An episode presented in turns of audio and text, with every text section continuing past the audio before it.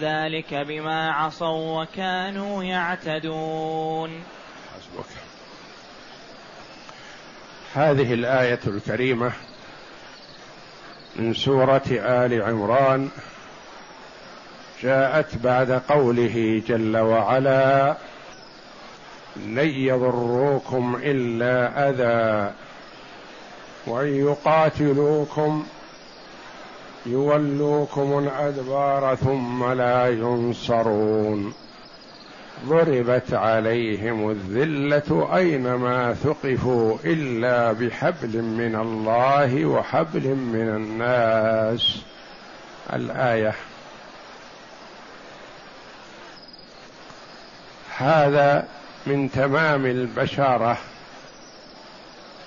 من الله جل وعلا لرسوله صلى الله عليه وسلم وللمؤمنين. بان اليهود وإن أظهروا العدا فإنهم مغلوبون مقهورون. قد ضرب الله عليهم الذلة والمسكنة. فقال في الآية التي قبل هذه لن يضروكم إلا أذى لا يستطيعون ضرركم إلا مجرد أذى باللسان وإلا فلا تخافوا منهم ولا من مقابلتهم لأنهم إن قابلوكم انهزموا ولا يصمدون أمامكم أبدا لأن الله جل وعلا قد ضرب عليهم الذلة وهو الضعف. أينما ثقفوا أينما وجدوا. فهم مضروبة عليهم الذلة. يقال ضرب الأمير بيد من حديد على كذا. يعني أكد الأمر وقواه. فهم مضروب عليهم بالذلة دائما وابدا. دائما وأبدا اذلا ما يستطيعون أن يصمدوا ولا أن يأمنوا إلا بحبل من الله وحبل من الناس. ما يستقرون ولا يأمنون لقوتهم أو لمالهم أو لكثرتهم أبدا وإنما إذا أمنهم الله جل وعلا وأمنهم المسلمون بأخذ الجزية منهم وبذلها من قبلهم عن يد وهم صاغرون أو أمنهم أحد من المسلمين حتى ولو امرأة.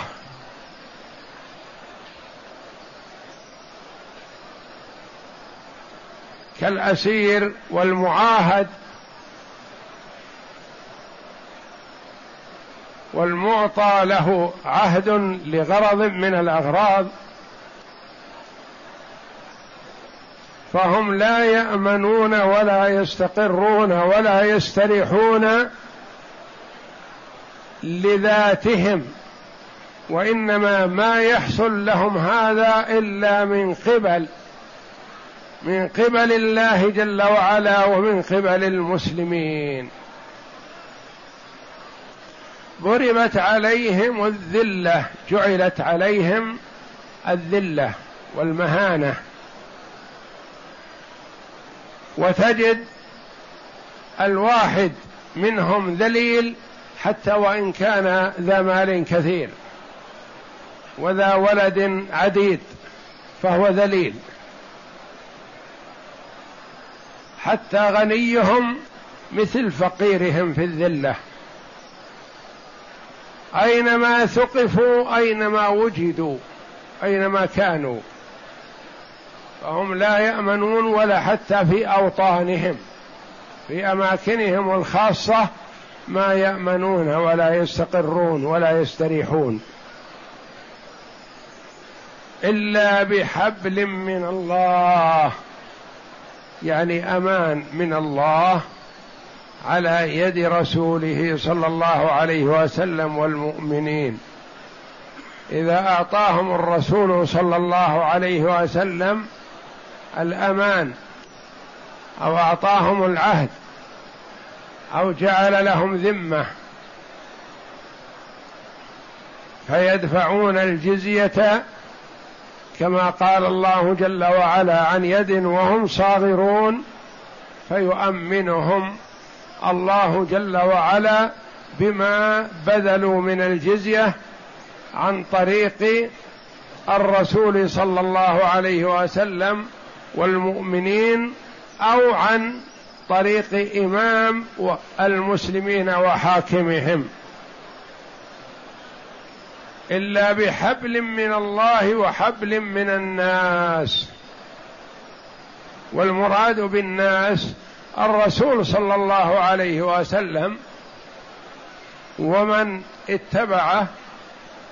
وقد يكون والله أعلم لغير المسلمين كما هو حال كثير منهم اليوم. فهم مسيطر عليهم النصارى. وليس لهم نفوذ ولا قدرة إلا بتمكين النصارى أو بإعانتهم. فهم منذ وجدوا وهم إما يخضعون للمسلمين أو يخضعون للنصارى. ولهذا قال جل وعلا وحبل من الناس. ولم يقل من رسوله ولم يقل من المؤمنين لأنه والله أعلم يشمل المسلمين وغيرهم فاليهود ما يستقيمون ولا يستقرون إلا بمعاونة غيرهم لهم. وحبل من الناس وباءوا رجعوا. باء بمعنى رجع. باءوا بغضب من الله. رجعوا بغضب من الله. فالله جل وعلا غاضب عليهم. وهم المغضوب عليهم في قوله تعالى اهدنا الصراط المستقيم. صراط الذين أنعمت عليهم. غير المغضوب عليهم وهم اليهود ولا الضالين وهم النصارى.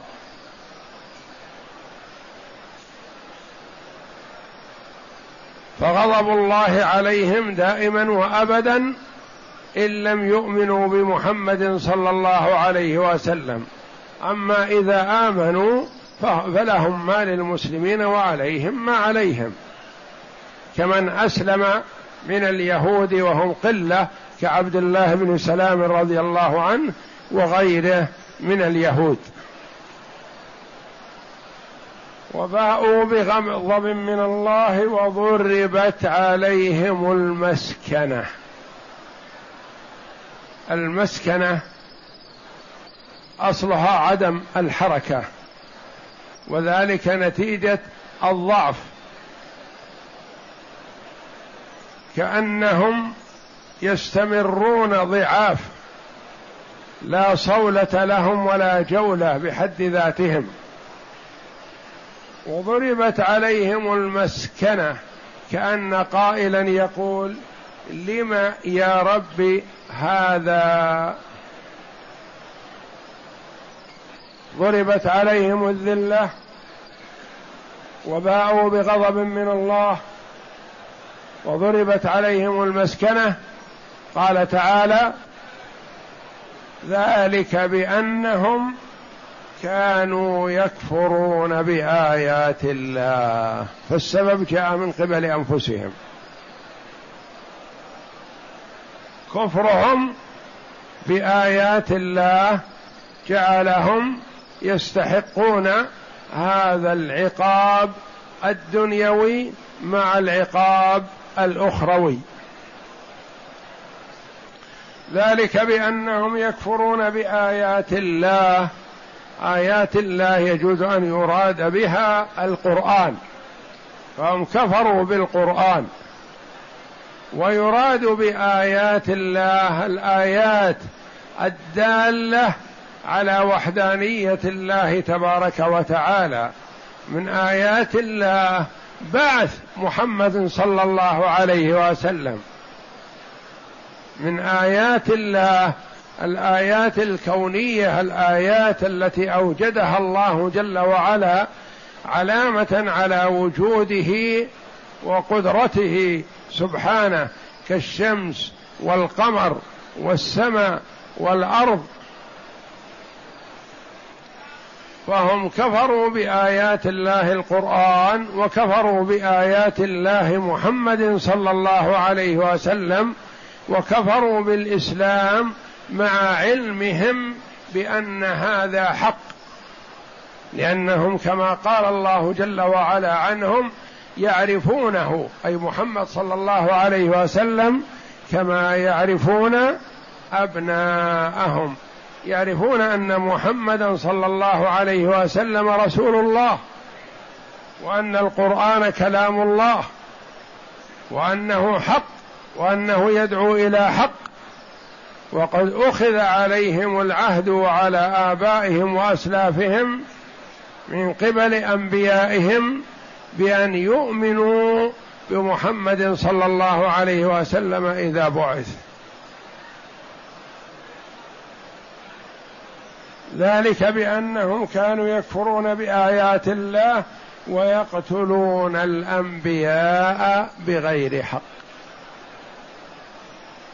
قتلوا عددا من الأنبياء ولا يبالون بقتل الأنبياء والقتل من حيث هو محرم. وقتل عباد الله أشد تحريم وقتل رسل الله أشد وأشد لأن الرسل عليهم الصلاة والسلام خير محض لا شر فيهم أبدا. والواجب في حقهم أن يسمع لهم ويطاع وأن يتبعوا وأن يناصروا وأن يعزروا وأن يصدقوا. لكن هؤلاء قابلوا ما يجب عليهم نحوهم من الخير قابلوه بالشر والعياذ بالله. ويقتلون الأنبياء بغير حق يعني بغير تأويل. وهم يعرفون أنهم رسل الله ما قتلوهم جهلا بحالهم. وإنما عنادا ومكابرة. ويقتلون الأنبياء بغير حق ذلك بما عصوا بانهماكهم في المعصية. والمرء إذا وقع في المعصية وأكثر منها أعمى الله بصيرته. وجعل الله الحق عنده ضلال. وجعل الله عنده الضلال حق فاتبع الضلال وترك الحق والعياذ بالله. لأنه كما جاء أن المعصية تجر إلى المعصية الأخرى. والحسنة إذا بذلها العبد تجر إلى الحسنة الأخرى. ومن علامة قبول الحسنة أن يوفق العبد لحسنة أخرى. ومن علامة عقوبة السيئة أن يبتلى بسيئة أخرى والعياذ بالله. فالإكثار من معاصي الله يجعل العبد ينهمك في المعصية ويستمرئها ويقبلها ويستحسنها ويدافع عنها. وهذا من الله جل وعلا بشارة لعباده بأنها اليهود مغلوب بأن اليهود مغلوبون على كل حال. وتحذير من الله جل وعلا لعباده أن يسلكوا مسلكهم. ولذا قال بعض السلف من فسد من علمائنا ففيه شبه من اليهود. ومن فسد من عبادنا ففيه شبه من النصارى. وذلك أن اليهود فسدوا مع أن عندهم العلم. والنصارى عبدوا الله على جهل وضلال. اليهود عندهم العلم والمعرفة وكفار قريش يرجعون إليهم ويستفتونهم وهم يتوعدون الأوس والخزرج جيرانهم بأنه قد آن أوان مبعث نبي. فإذا بعث اتبعناه وقاتلناكم معه فقضينا عليكم. فسمع بذلك الأوس والخزرج فلما تيقنوا أن هذا هو النبي محمد صلى الله عليه وسلم اتبعوه وأما اليهود فكانوا يتوعدون به ثم لما بعث أنكروه حسدا وبغيا والعياذ بالله. فهم ذو حسد وبغض وكراهية ومقت للخير كله لا يريدونه وإنما يريدون الشر والسوء. ويتعذر الصلح معهم. حتى وإن حصل وقت فإنهم لا يستمرون عليه كما فعلوا بالنبي صلى الله عليه وسلم. تعاهدوا مع النبي صلى الله عليه وسلم بأنه لا بأنهم لا يقاتلونه ولا يحرضون على قتاله. وأنه إن جاءه عدو من الخارج عاونوه على قتاله فنقضوا هذا كله. وحرضوا الأعداء وخرجوا مع الأعداء ولكنهم جبنا ما استطاعوا مجابهة النبي صلى الله عليه وسلم.